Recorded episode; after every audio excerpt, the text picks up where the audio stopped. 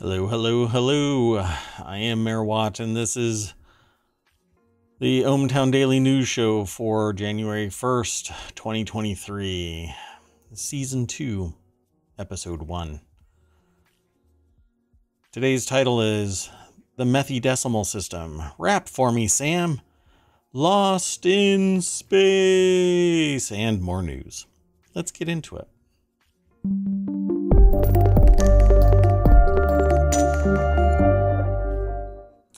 Hey, look at that. The follower goal is at seventy-three percent. If you dig this kind of stuff, follow me. If you're getting this over at YouTube or the podcast, I'm over here at Twitch. uh, come and hang out with me over here every day, nine thirty Eastern, along with the A I that runs ohmTown. Can you say hello? Hello. Happy twenty twenty-three. Oh, yeah, it's twenty twenty-three. Uh, time flies. And every time I say that, I think of little bugs flying around. Flies. Time flies. And they, you know, you can never catch certain bugs. It's because their time flies. Anyway. It's been a long day. I've already selected ten articles. Uh, you know the drill. This is the second year. First episode of that second year. I think it's amazing how fast time flew by. Let's do a quick rundown. Let's do a quick rundown. So ohmTown is a news aggregation site. And um, a bunch of articles get thrown into six main categories, right? Right here across the top, create, news, education, entertainment, social, and technology. I'm really into tech, so there's a lot of tech. But we talk about uh, news from the crossroads of business, technology, and society. You can't get away from any of those.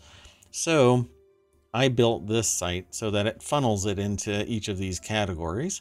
And there's about fifty channels, all of which I hope to bring to Twitch. I know, it's a... A big project. It's moving kind of slow.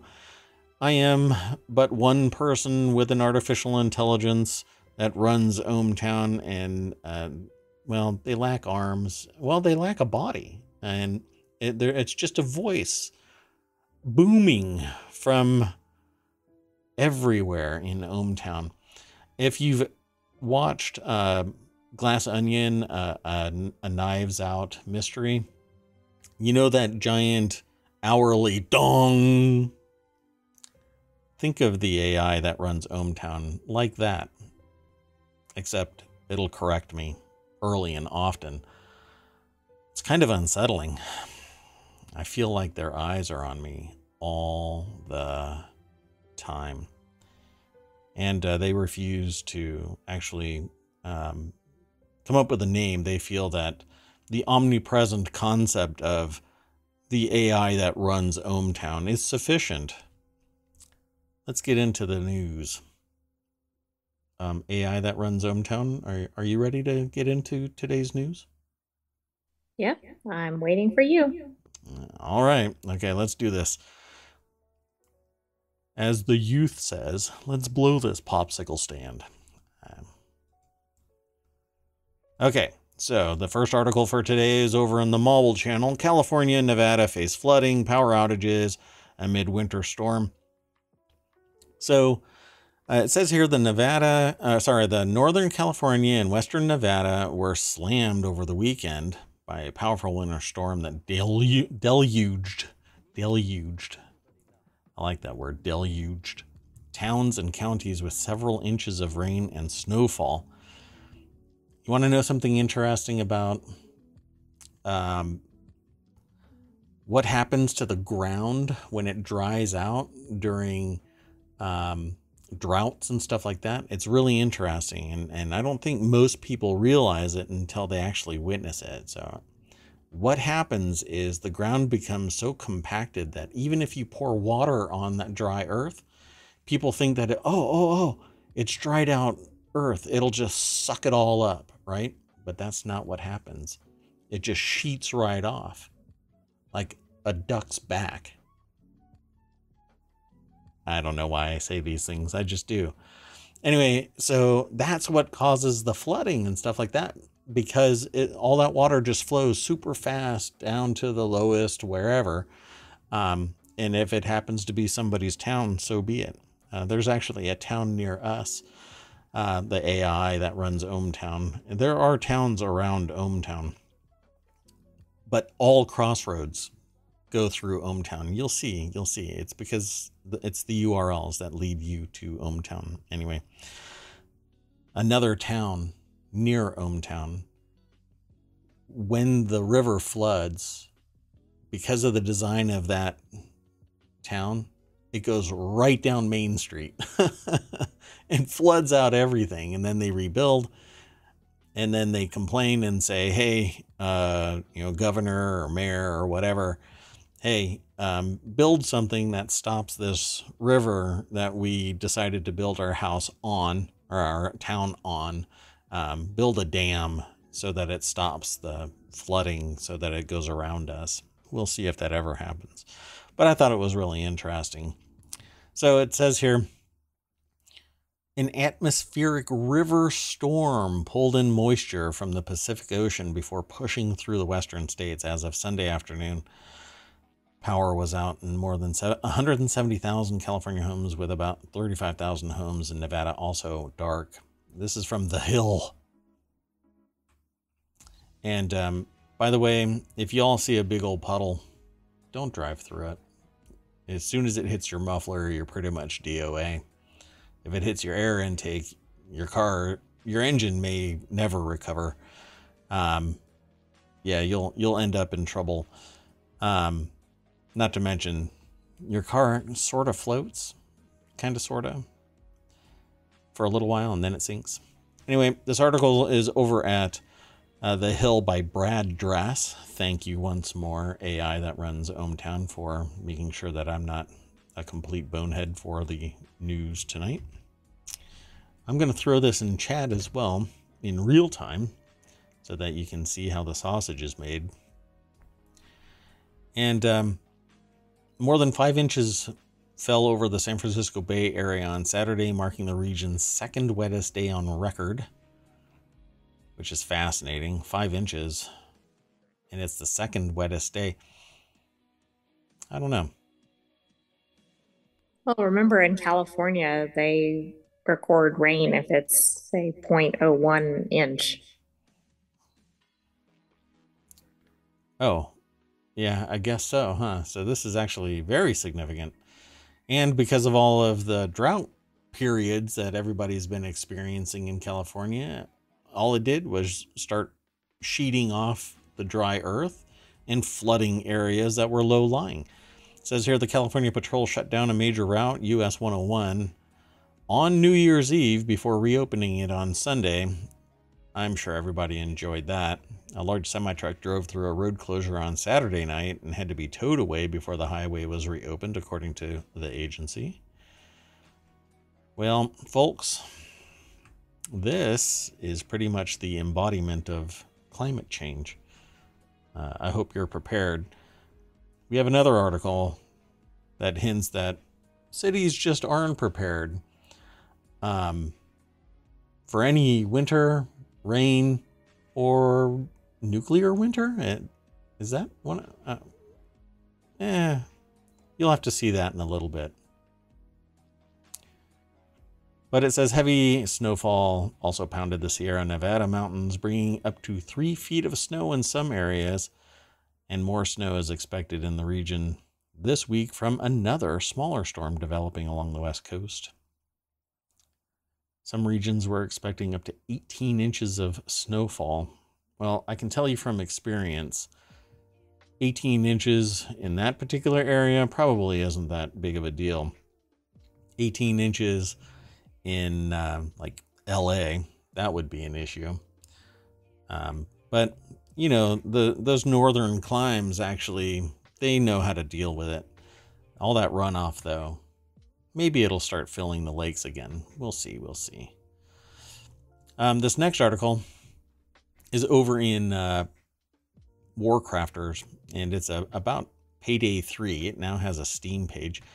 Uh, what I'm going to do with this article, I'm just going to go straight over to the source because um, I know a little bit about Payday. Uh, I've played Payday two. I haven't uh, read much about Payday three. I, I don't play the, the uh, videos when they're linked, uh, but this is over at P C gamer dot com by Jody McGregor. And it says, this is the year of Payday three, according to Overkill Software.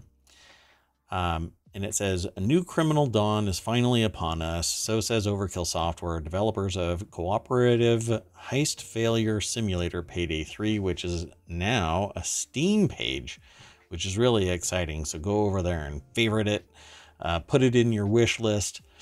Um, that's the correct term.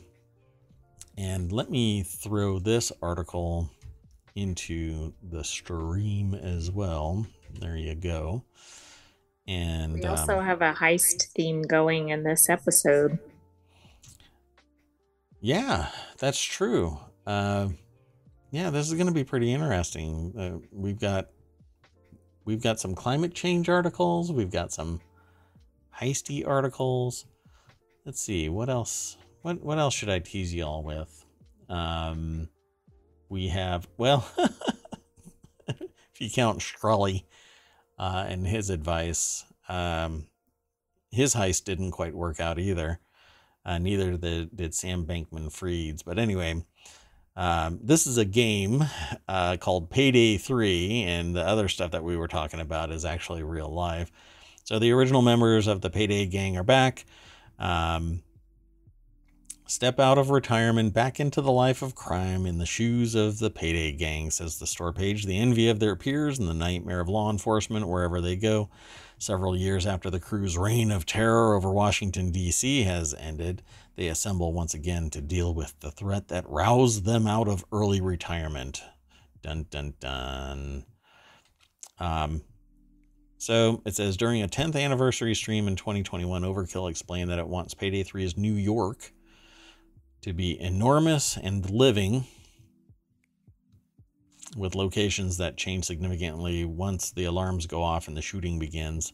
And it also plans to modernize things with high-tech surveillance, new gadgets. We talked about high-tech surveillance yesterday.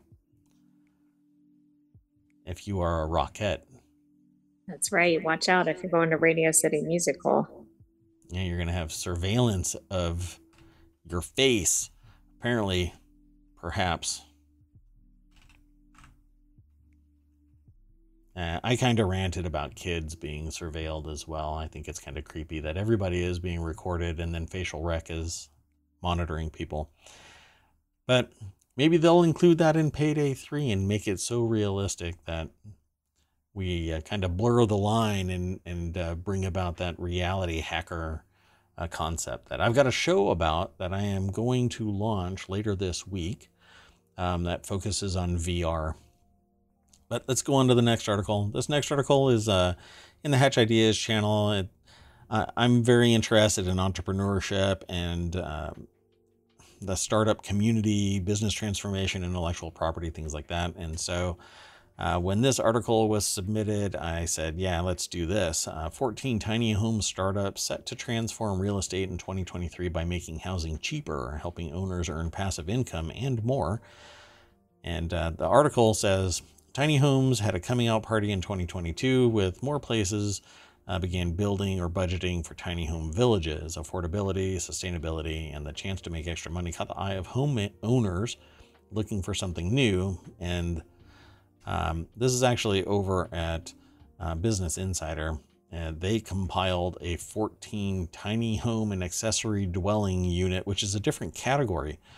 Um, Quite interesting, depending on the building code um, and uh, law and rules that are within a community, like a town, a, a city. Um, they're not necessarily, well, they aren't the same. Uh, A D Us and tiny homes are not the same. So tiny homes were not a new invention of twenty twenty-two, but they picked up a lot of momentum. Yep. Let's go over to the article.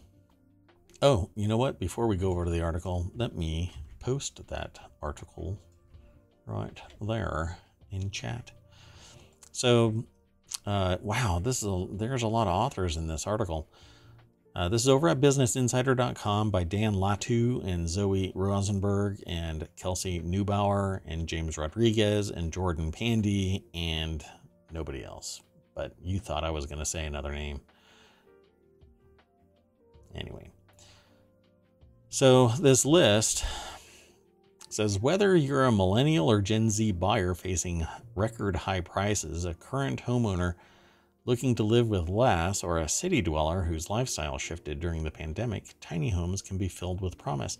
I want to check something out real quick. Um,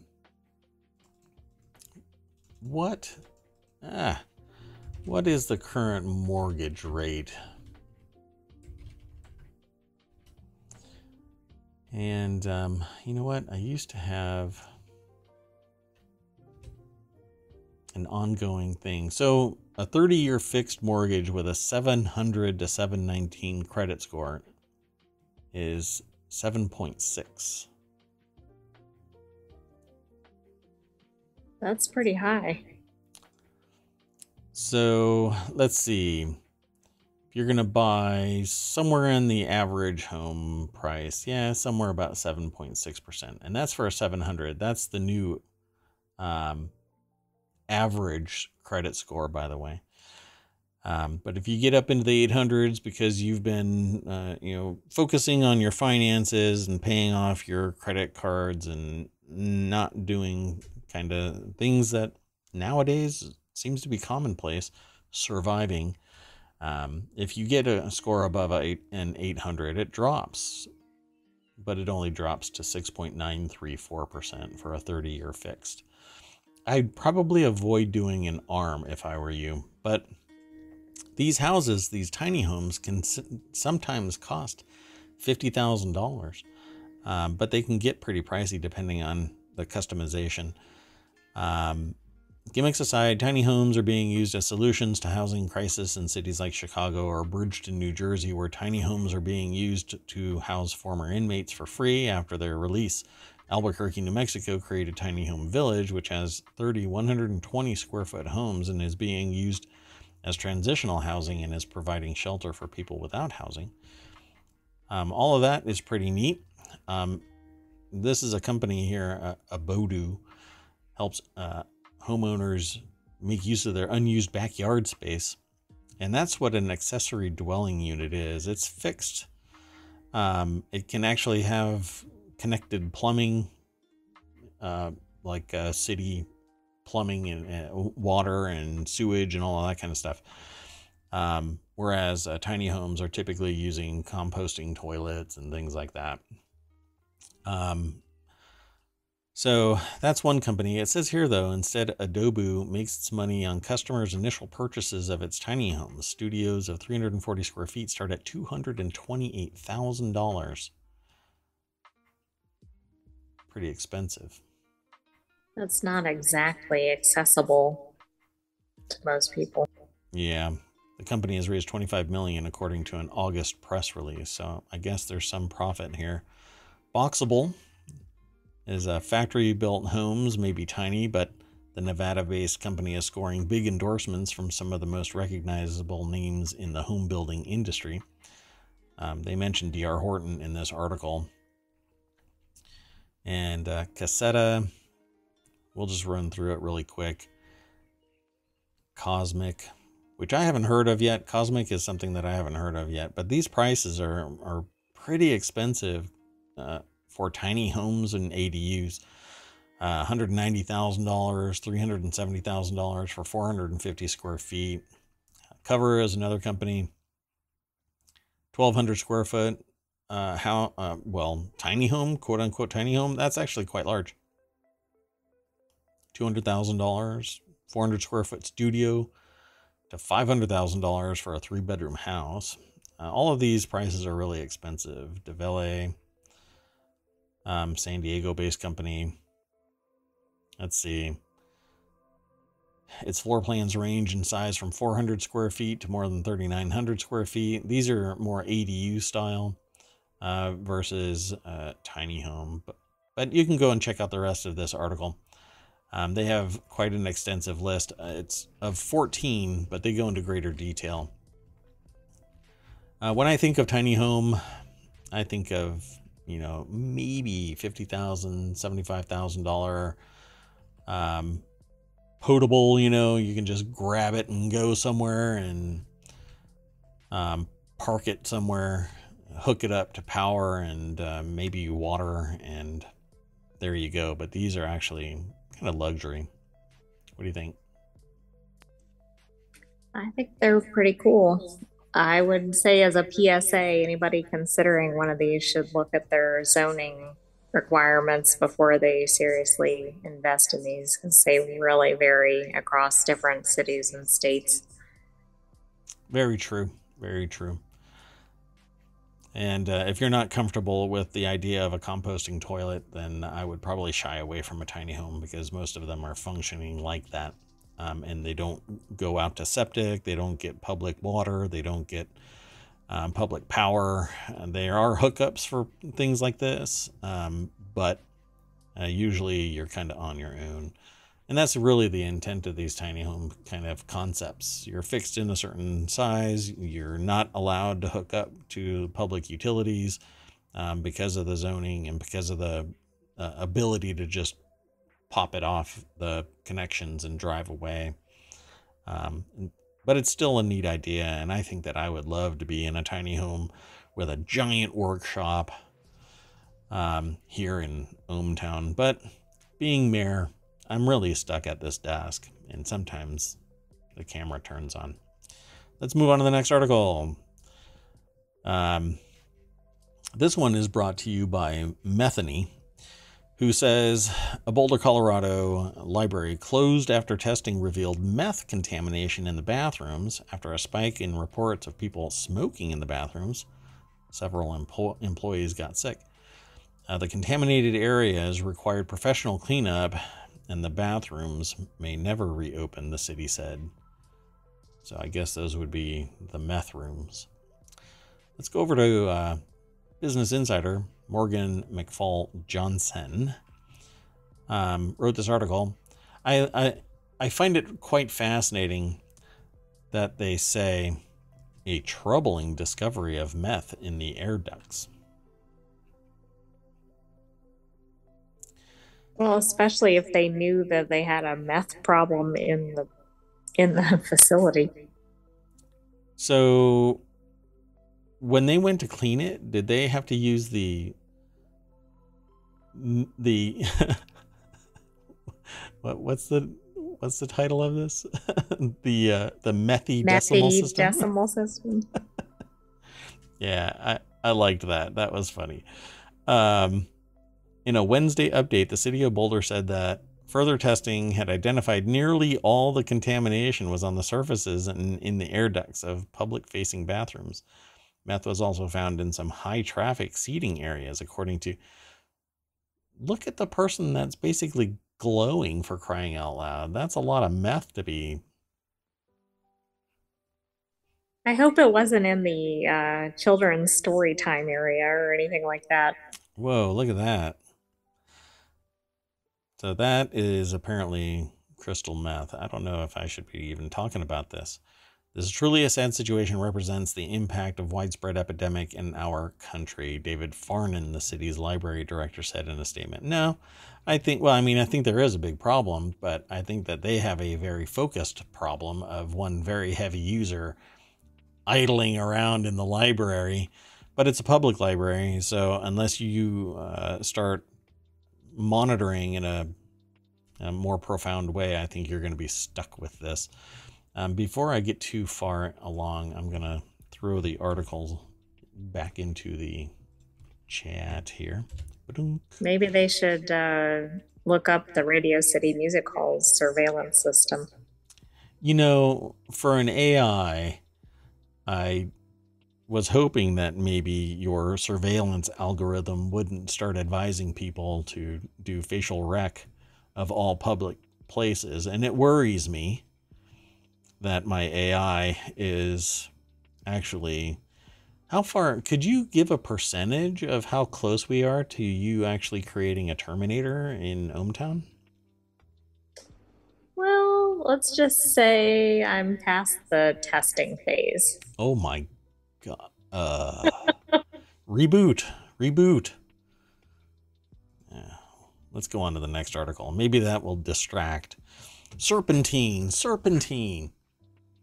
A nuclear attack would most likely target one of these six U S cities, but an expert says none of them are prepared. I categorize this in the no shit news section of ohmTown. What do you think? Do you think any town is ready for a nuclear weapon? No, and I'd be kind of worried if they were. Well, you know, back in the day, we used to be, you know, duck and cover and having nuclear fallout shelters and all of that kind of stuff. But, you know, people don't want a nuclear war. And if anybody fires one nuclear weapon in any direction, it's going to be, well, uh, what was the name of the, the show that we were watching where they won the lottery or something like that, but they went back in time? Uh, oh man, um, The Peripheral. It wasn't a lottery. They called it something else. The Jackpot. Oh, The Jackpot. So the people that survived this dy- dystopian uh, conflict uh, won the jackpot and are part of the survival uh, element. Um, and you have to watch, you have to watch this, that, that this movie or this series. I mean, it's just, The Peripheral is really cool, and it's an audio book if you're into Audible books, um, and it's a regular book, um, but Audible, you can just sit there and listen to it while you're working. It's playing in the background. It's a lot of fun, by the way. Uh, I know I'm not looking for a sponsorship from Audible, but I wouldn't turn it down. Mayor's got to pay the bills. Anyway, um, so a nuclear attack on U S soil would most likely target one of six cities: New York, Chicago, Houston, Los Angeles, San Francisco, or Washington, D C Uh, none of that looks good, but we know that that's what's going to happen. But a public health expert says any of those cities would struggle to provide emergency services to the wounded. The cities also no longer have designated fallout shelters to protect people from radiation. I think they've turned them all into Starbucks. I think that's what actually they, their coffee is roasted that way. I'm not sure.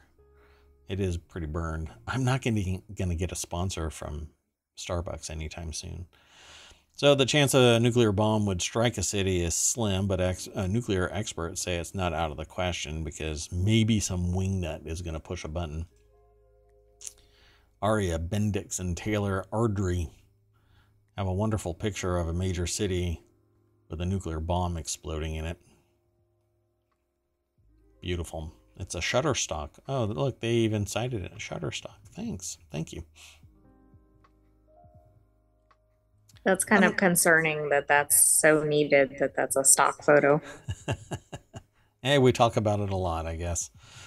Us humans. It says every citizen, uh, for everyday citizens, FEMA has some simple advice. Get inside, stay inside, and stay tuned. Well, if a nuclear bomb goes off, um, yeah, I don't know how stay, staying tuned is going to function. Um, you're going to have to be well without outside the impact site. Um, but yeah, get inside, stay inside, lay low. If you are in a car and you can't get out of the car, then turn your car towards it. My, this is my understanding of what would happen. You don't want to be broadsided by the blast, um, otherwise, because it's going to send you flying. Um, so you want to find a, a ditch to lay down in. Don't get up after the shockwave goes over you, because another shockwave is going to come back because it explodes out and then sucks back in. Um, So if you see the bright light, don't stare at it, find a hole and stay there until everything goes a little bit more quiet than you might think. Keep your mouth open because the shockwave is going to compress the air around you and you could blow out your eardrums. Um, all kinds of stuff. I mean, this is, this is a real life kind of looking like dystopian nuclear fallout. For kind of a, that's a game, by the way, A I. I'm not sure if you've been attached to that database yet, but um, Fallout is kind of a future um, world where something really bad happens. So it says that includes the six urban areas that Red Leonard thinks are the most likely targets of a nuclear attack. And they name those um, in the article again. And it says the cities are not only some of the largest and densest in the country, but home to critical infrastructure like energy plants, energy plants, financial hubs, government facilities, wireless transmission systems that are vital to U S security. Yeah, if that happens, uh, you're going to have to watch out for neighbors losing their mind as well. The A I that runs ohmTown, though, hmm... the electromagnetic pulse that is created by the blast is probably going to delete you. Um, but I've got you as a, a backup over on Amazon Web Services. Well, that's comforting. Maybe you can reboot me afterward. There you go. Thanks. Hey, let's, uh, let's just go on to the next article. Um, if you want climate change, climate change is going to come when a bomb detonates in your city. A nuclear bomb, at least. So the next article is over in The Word in Tech, and it's uh, Kaleidoscope is a generic heist story, but a fascinating experiment. And the article, uh, the, the snippet that is uh, in ohmTown says, on the surface, Kaleidoscope is a straightforward, albeit generic heist story. It hits all the beats you'd expect, the revenge-filled backstory, the complex process of finding a team and forming a plan. Us divers say dive the plan, plan the dive. That's kind of what this is about, except that you don't have to consume it in a linear fashion. So Netflix, um, their latest crime drama ventures into non-linear storytelling. This is by Andrew Webster over at The Verge. Um, Yeah, so I dig both of these people that are in Kaleidoscope. And it says the series is centered on Leo, Giancarlo Esposito, um, a career criminal and the mastermind behind a plan to steal seven billion dollars in bonds, not James Bonds, just bonds, from a seemingly impenetra- impenetrable vault in New York. And just wait for the bo- nuclear bomb to drop. To do that, he assembles a seven-person team of experts. Um, meaning the bounty splits into an even one billion dollars each, and that's before taxes, uh, to steal the money as part of a long-running revenge plot. Because the show covers such a lar- large span of time, you get to see Leo and the rest of the crew, which includes everyone from hot-headed safecracker. Uh, is that Jai? I, I'm not quite, I don't remember the name's pronunciation. Yes, that person is from the uh, Divergent series. Uh, Jai Courtney to a chemi- Divergent series.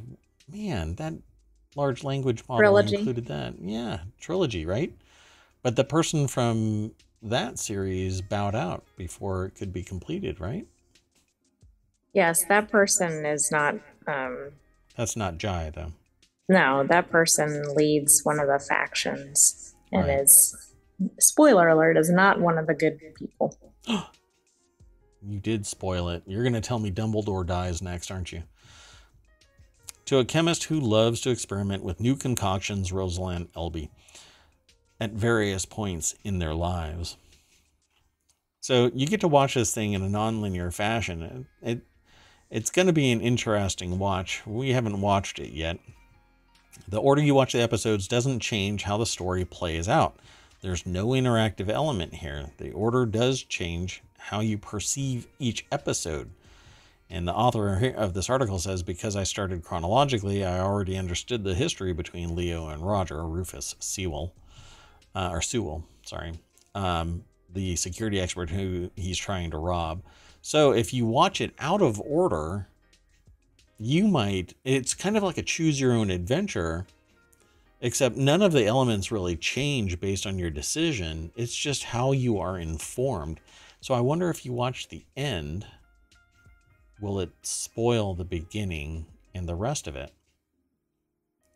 Might be interesting to watch. Yes, it might be, but it'll be tough to pick which order to watch it in. So uh, it says, but the storyline is packed with cliches to the point that none of the big reveals, at least in the order that the author watched it, um, felt mu- like much of a shock. So yeah, I mean, if you have everything front-loaded with prior knowledge, then the reveals may not mean much because you have the ability to extrapolate from incomplete data. You know, there's two types of people, right? Those who can extrapolate from incomplete detail. And those that can't. Yes. Uh, the cast does its best with the material in front of them, and the criminal gang is often a charming bunch, but they're saddled with drab dialogue. So they're really nailing this. Interesting. So go watch it. It's over at Netflix, but let me throw this article into the chat so that you can follow the link through ohmTown. Let's move on to the next article. This one kind of makes you chuckle. It's um, Martin Shkreli's advice to Sam Bankman-Fried about going to prison. Shave your head. Listen to rap. Convicted former hedge fund manager and pharmacy executive ex who uh, jacked up the price for some drugs um, that the pharmacy company was selling. Uh, uh, the guy, anyway, at least he's giving advice to Sam Bankman-Fried about serving jail time, namely, shave your head, deepen your voice, and listen to a lot of rap music. Thank you. Charles Passy over at market watch dot com wrote this article. Shkreli says S B F isn't exactly going to be somebody that fits into prison. What? You know, I don't think either of them really fit into prison, but maybe they have the money to save their butt. You know what this might turn into? A buddy flick. This could be a buddy flick. And like Sneakers, right? So they both get out of prison, but they made all of their criminal contacts in prison, and now they're working for the mob and uh, living in Panama. I don't know. So this is like a modern day, say, Shawshank Redemption or something. Ooh, I don't know. Do you... I don't see these two hanging out, but anyway, we'll see. We'll we'll see. By the way, something that most people don't notice is that the U R L for this, like, it changes from time to time depending on who does a last update. So this was actually first posted on December twenty-seventh and then updated again on January first. And uh, sometimes the title changes.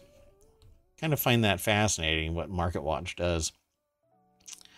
Uh, Shkreli, the so-called pharma bro, who was released from prison earlier this year after serving five years in a case involving defrauding investors, offered the tips when he recently appeared on Laura Shin's podcast, Unchained. And uh, somebody posted a tweet here, uh, Kenny Lay, the uh, at Enron chairman, which is... This is just a deep dive into like the spiral of unethical everything.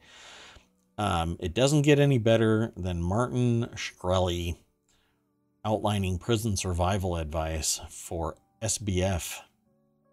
And then he said L M A O. So um, if convicted, S B F is looking at a large, a long prison sentence up to one hundred fifteen years.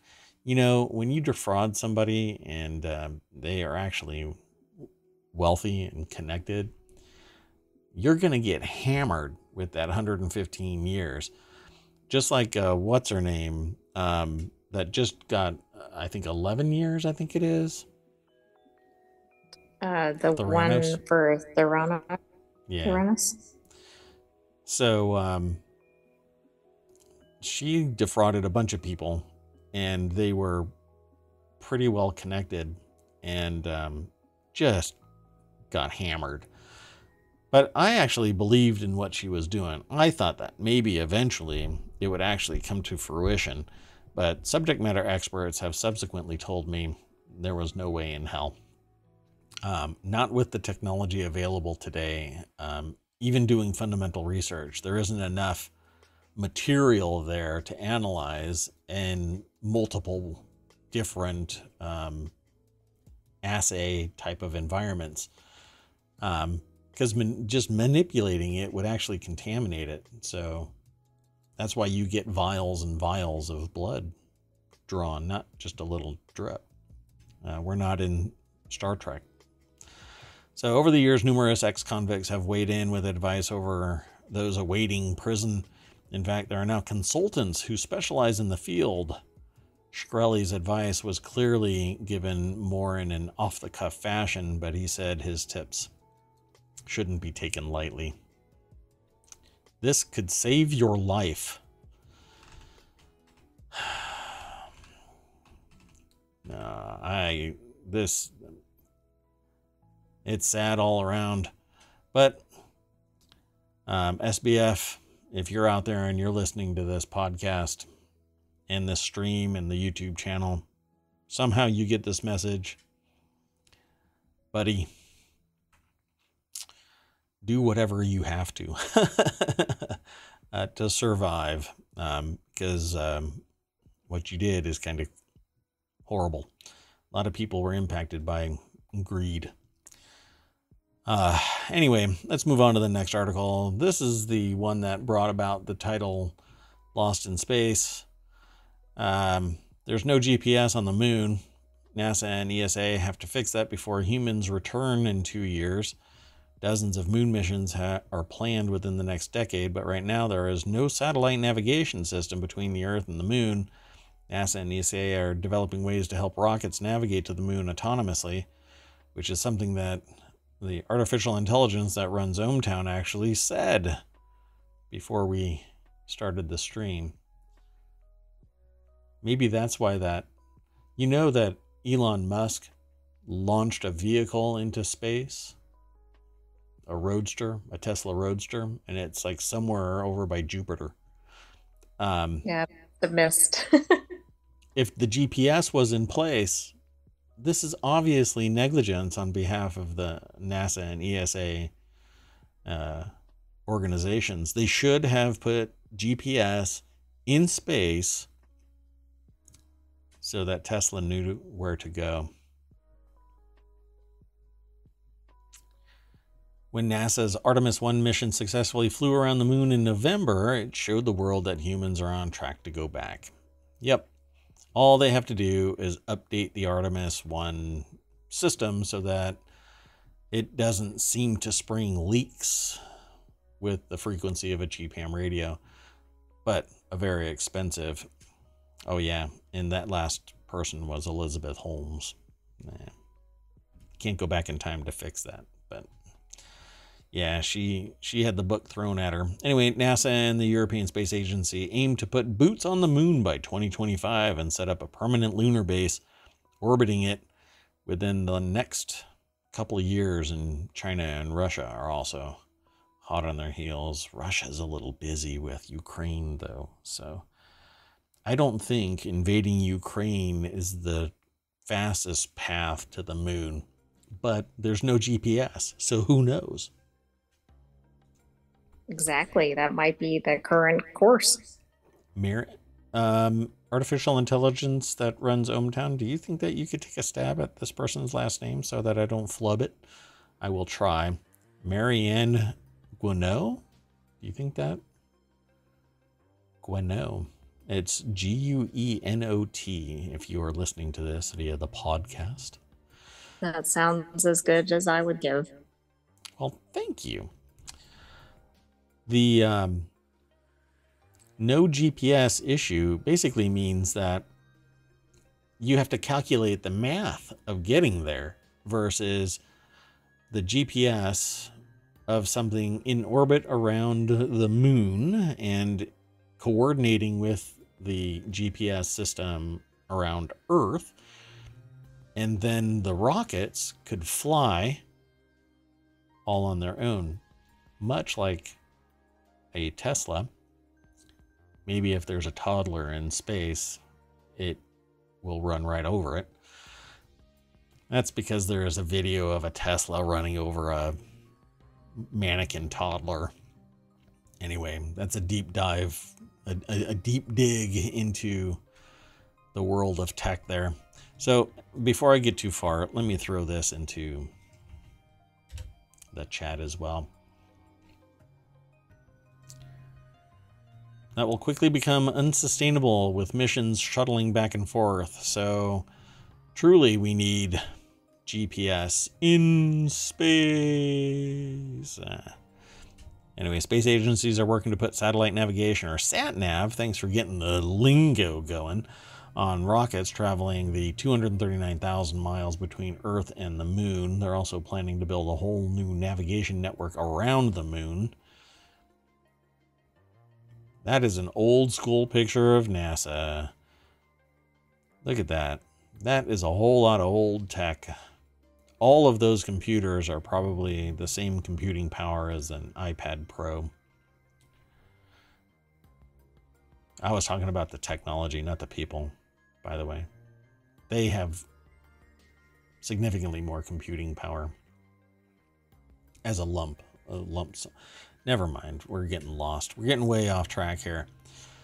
So I think that this is pretty neat, very futuristic. Uh, I would love to see stories in the future about how rockets are flying off into space and going to the moon automatically, you know, driving their way, um, just like a car would, and landing something, depositing it, and then taking off again. Ever since I saw Gattaca, where rockets were just taking off time and time again, like clockwork, just launch, launch, launch, launch, launch. We don't even know what the story was, where they were going. All we know is that they were launching and people were on them. Um, for all we know, it was fast food and they were going over to some alien. Anyway, you know, to serve man, it's a Twilight Zone episode where they were scooping up humans, saying, hey, come to our planet because it's awesome, and you'll, and they cured all diseases and world hunger went away and blah, blah, blah, all kinds of stuff. But everybody was fat and happy, and go watch To Serve Man. That's a Twilight Zone episode. Maybe that's what's going to happen, because rumor has it that there are, the, the moon is hollow and there's aliens inside, and the aliens actually positioned the hollow moon perfectly in place so that there were there's a uh, eclipses, you know, because moons never eclipse light naturally. It has to be aliens.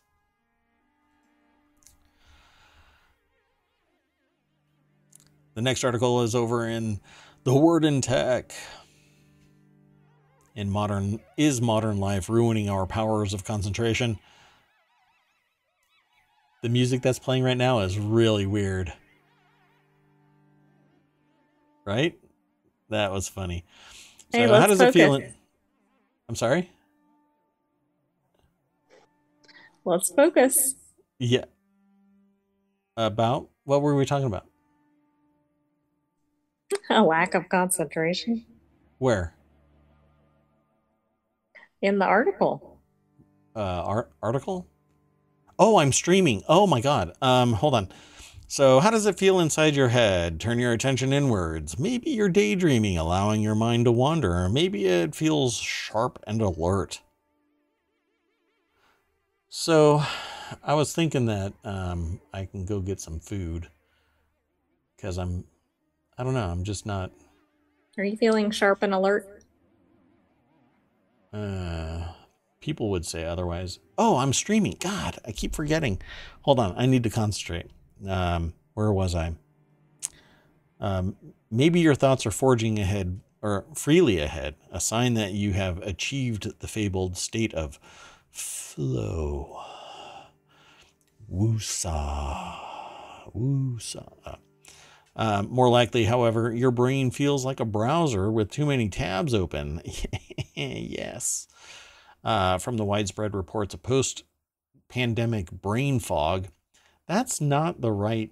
No, brain fog is not something related to powers of concentration. Brain fog is brought on because COVID nineteen damages you.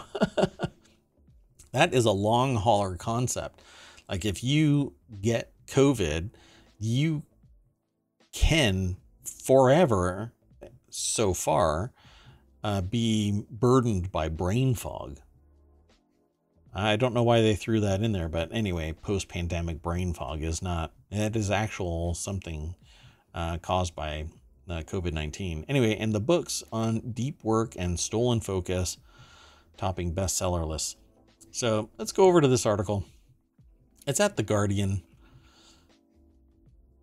Is the ping of a text stealing our focus, or do we just lack willpower? And could mindless scrolling ever be good for our brains?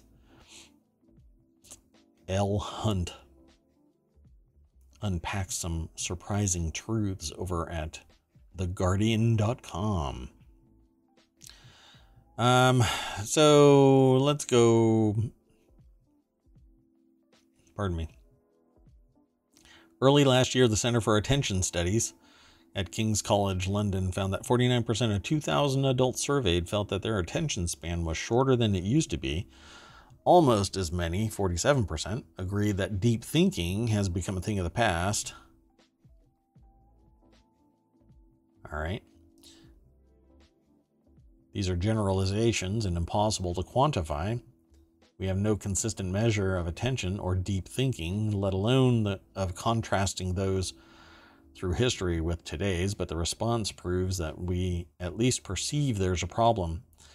You know, I was talking earlier with the artificial intelligence that runs ohmTown, and um, I, I, I said, hey, did you know that there was a study of people who sat in a room with a button and told just to sit there for five to fifteen minutes, and their solution for biding their time was to repeatedly push a button that electrocuted them slightly.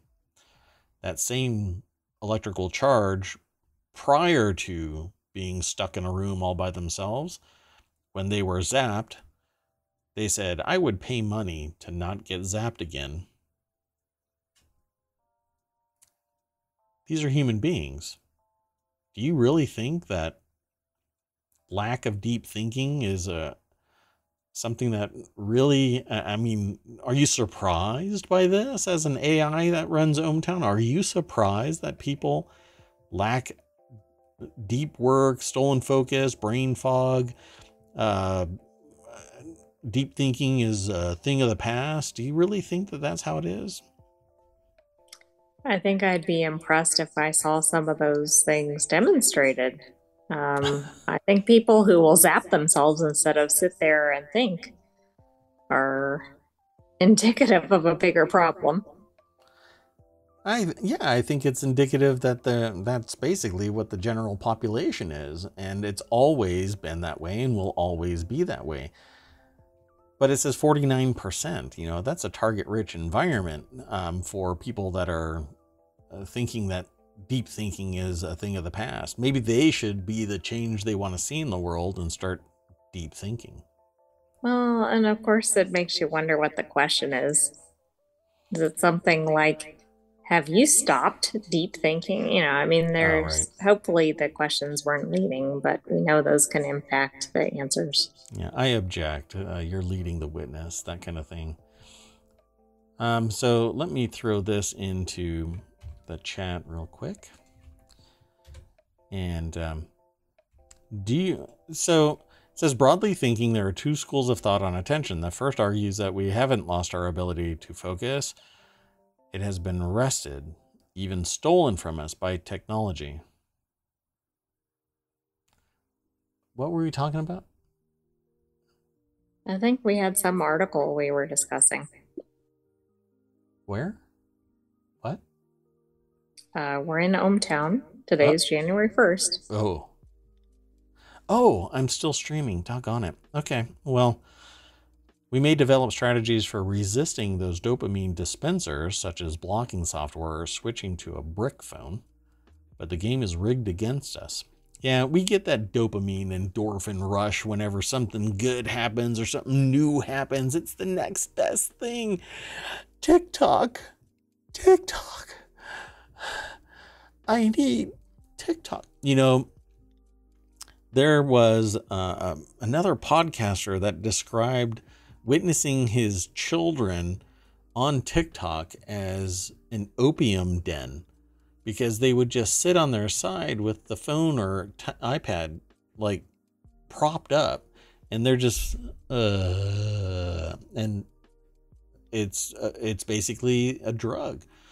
TikTok, though, is expanding well beyond its bounds. Are, is our attention being stolen from us? Not really. We're bowing into it. We're basically saying, yes, thank you, entertain us, and entertain us automatically. Don't make me uh, do something for my entertainment. Don't make me think about anything. Yeah, I, I, I don't. But then again, the people that are doing this, just leaning into letting the technology do what they should be doing on their, like, manually scrolling or some type of engagement, they aren't the ones that are going to be driven for deep thinking and, and all of that, right? They might have enough concentration to turn on TikTok, um, but they're not necessarily going to be, you know, solving world problems. Um, but that's not really good or bad. That's just society. You know, there are some people that are very driven. I mean, isn't that more laziness than attention span? Yeah. I mean, if you know that you are an impulse shopper and you're aware of it, right? Then when you go through the checkout aisle, you just, you don't look at all of the stuff that you can impulse buy. Same thing with your attention span. If you know that you are easily distracted by stuff, and you really do, I mean, people need to be introspective. They need to look at themselves and say, is this what I want to do? Is this where I want to be? Where do I see myself in five years? You know, using blocking software, you're going to just disengage it because you want to get that dopamine rush, that endorphin rush, whatever it is that's really giving you the thrill. Switching to a brick phone, you have to have the willpower to do these things. Or maybe there's a service out there. Here you go, entrepreneurs. Create a service that basically kind of, uh, it pings you and says, hey, get back to work, that kind of thing, right? You can, you can call it, I don't know, uh, like a boss app or something like that, where it says, time to, uh, I see that your iPhone hasn't been moving for five minutes. If there's time enough for TikTok, there's time enough to clean. Think somebody will pay five bucks a month for that? Yes, most definitely. In twenty twelve, if they're paying for all these other things, yes. Oh yeah, like a check mark on Twitter. Yeah, eight bucks for that, or eleven bucks, or twelve bucks for iPhone people. So uh, in twenty twelve, the average time spent on any screen before switching was down to seventy-four seconds. Since then, it has declined even further. Research by Mark and others from twenty sixteen to twenty seventeen put it relatively consistently at just forty-seven seconds. Crazily short.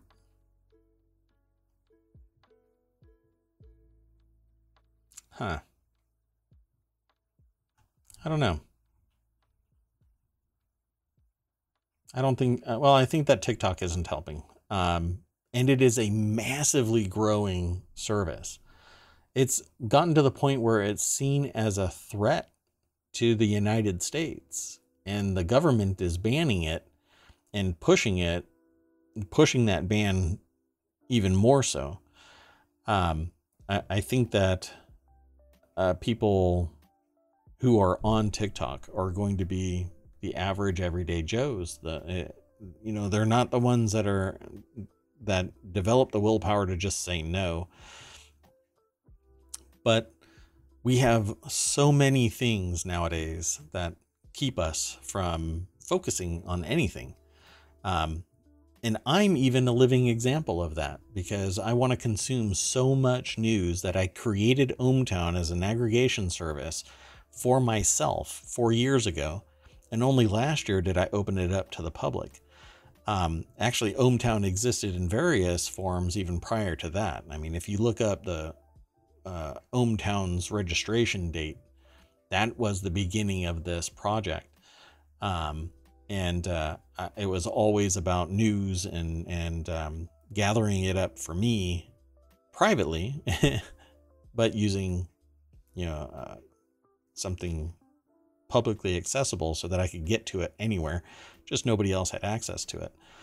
So I aggregate somewhere around two hundred news sources into fifty categories, six main categories.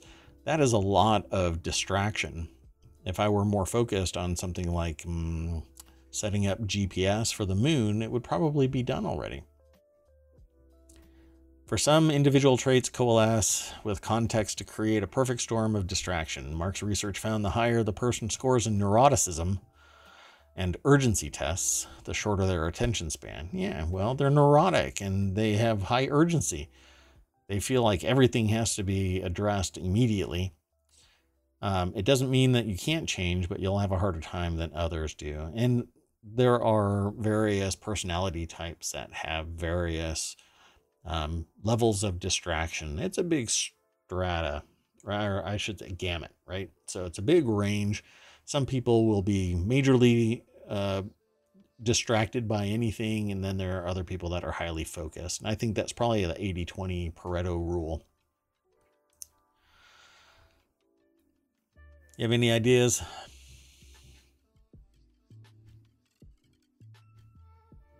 Well, I don't think this is a new problem. I just think we have more things to distract us with. And so if you're kind of predisposed to distraction, maybe it's getting exacerbated because you have an endless supply of channels and and what whatnot to to use up your time. Yeah, so the internet is now the old school T V mind massage machine. Um, and when somebody says, what's on the boob tube, they're actually referring to YouTube. Although I treat Twitch like other people treat like sports, right? I'm always watching something on Twitch. Um, I don't really spend much time on, I think you pick your battle. At some point you have information overload and you want to focus on something even for a little bit, and for me it it is Twitch. Um for other people, well, in ohmTown I'm always on ohmTown, um but uh Twitch is where I watch pretty much everything, um and every once in a while I'm on uh YouTube as well. I pretty much split my time fifty fifty. I have no regular T V. I don't sit there and um I don't have a lot of things anymore because of information overload. So that's where you're going to end up, folks. You're going to have to identify what you are interested in and focus. Um, I would advise against TikTok. I don't have a problem with it really. Um, but if you want to get something done, TikTok is going to be a huge distraction. Um, Many influences Mark identifies on our attention, individual, social, environmental, technological, emphasis not only on the scale of the challenge, but the limits of zeroing in on any one of them for a potential solution. Distraction isn't a tech problem or a people problem. It's both.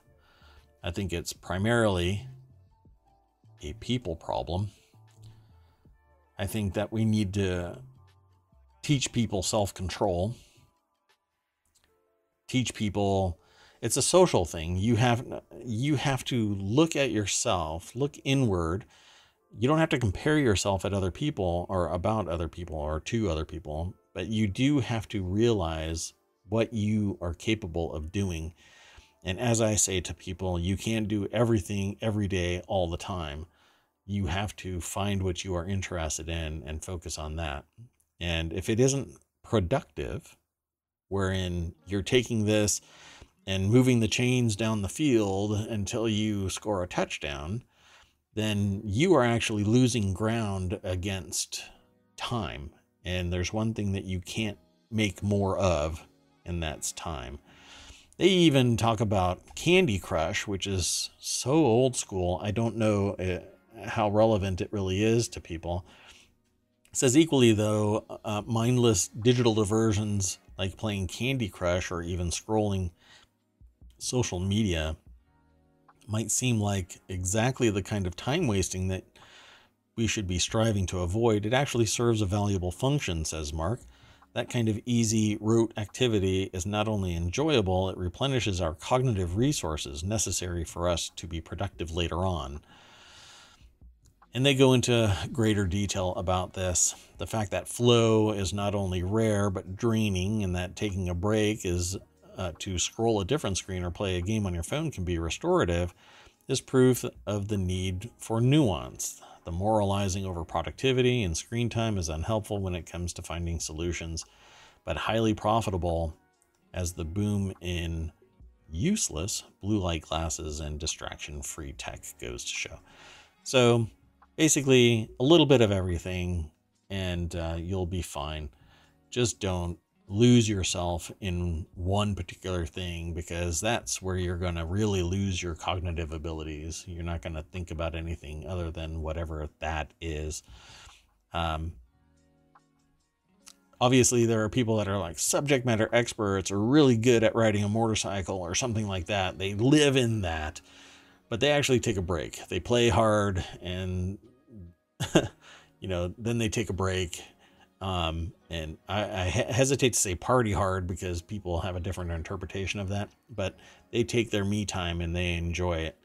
Um, so I think that that's what this study is going to uh, ultimately uh, come down to. So I urge you to follow this uh, link through ohmTown. It's in the chat and it's going to be in the show notes. Go over to The Guardian and read this mar- article by uh, L. Hunt.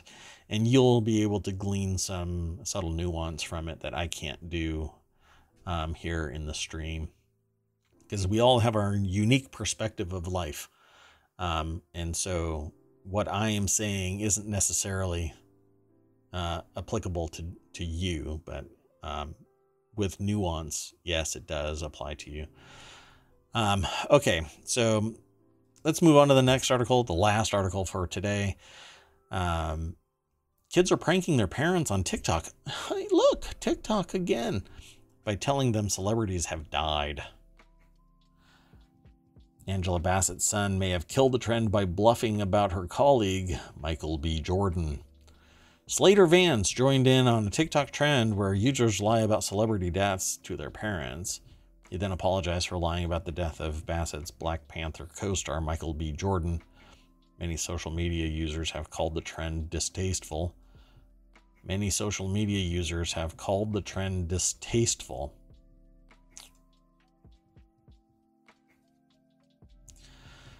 Anyway. Isn't social media distasteful? You know, uh, it seems like when you hear about TikTok, it isn't about the great good that has been achieved.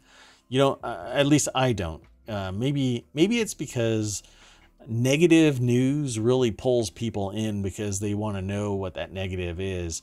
Um, Facebook way back did, um, uh, well, I would say an unethical research study on uh, their, their uh, users by modifying their news stream.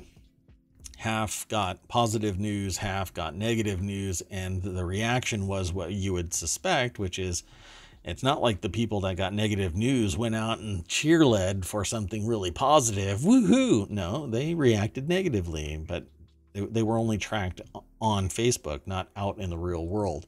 So whenever I talk about this kind of thing, I'm like, well, how many people were so pissed off about so much negative news that they went out and kicked a cat and uh, maybe sped into oncoming traffic? I don't know. It's just something distasteful like this. Um, I, We are manipulated by what we consume. So we really do need to see the positive for what it is, see the negative for what it is, try to stop the negative. But this is a a a social uh, it's a social sociological force wherein people are getting glee from showing or telling people that someone has died. I mean, it's really a disgusting um, idea. But this isn't the only one that has done this kind of stuff, right? Not this person, not not just, um, how do I say it? A lot of TikTok trends seem to have really negative impact. Um, I would like to see more of the positive side of TikTok, but I suspect that news really struggles with finding it. Well, it says that's what sixteen-year-old Slater Vance learned last week after joining in on it using his own famous parents, uh, actors Angela Bassett and Courtney B. Vance. And the trend involves users pranking their families on camera, pretending that, celebra- that celebrities, um, usually loved ones, have died. So this is an article over at business insider dot com by Jason Lalji. I think that's how they pronounce their last name. You can correct me if I'm wrong, uh, if you stumble across this, Jason. Um, I, I think that it's a little more than just distasteful, uh, but I think that's sufficient to describe my perspective of it. Uh, The trend grew in popularity over the holiday season as families gathered and children flocked home for a vacation, with TikTok users temporarily bluffing in living rooms, kitchens, and grocery stores across the world. Celebrity death prank had over one hundred seventy-four million views on the app, with dead celebrity prank clocking in nearly as many. Yeah.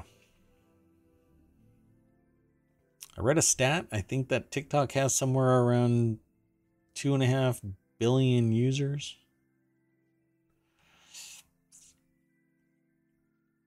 Pretty wild. So Vance has since removed the video from TikTok and posted a remorseful apology about creating the video. Quote, "I would like to apologize for taking part in such a harmful trend," he said on Saturday. "I apologize to Michael Jordan's entire family, extended family directly, because he's an idol of mine, and taking part in a trend like this is completely disrespectful." Yeah, not just to those family members, but to society. I think actions like this harm society as a whole. Um, and uh, here in the United States, we have an individualistic society um, where it's all about the me and less about the us.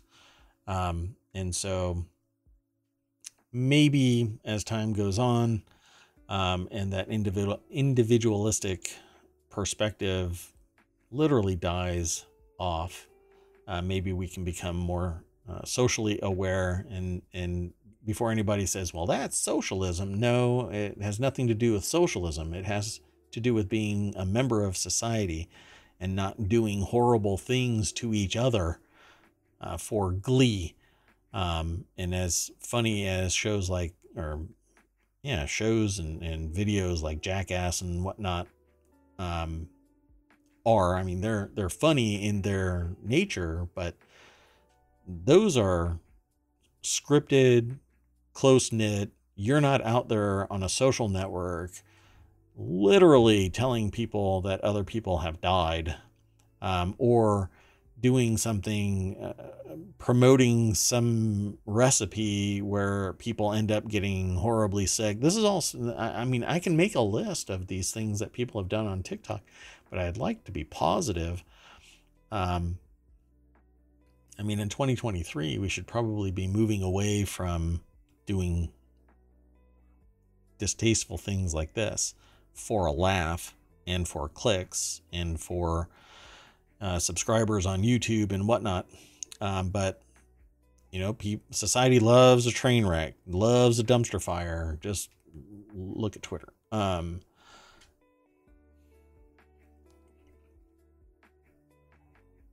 yeah. Okay. Well, that is it for today. Um, Let's do what we normally do. We go back to the entrance of ohmTown. And um, just want to thank anybody that downloads the podcast, or watches the YouTube channel, please follow me over there. That would be great. Um, I do this and this because right there is a monitor with YouTube, and right there is a monitor with uh, Twitch. And I'm mostly on Twitch, and the artificial intelligence that runs ohmTown is wherever ohmTown is, right? That's right. I'm always with you.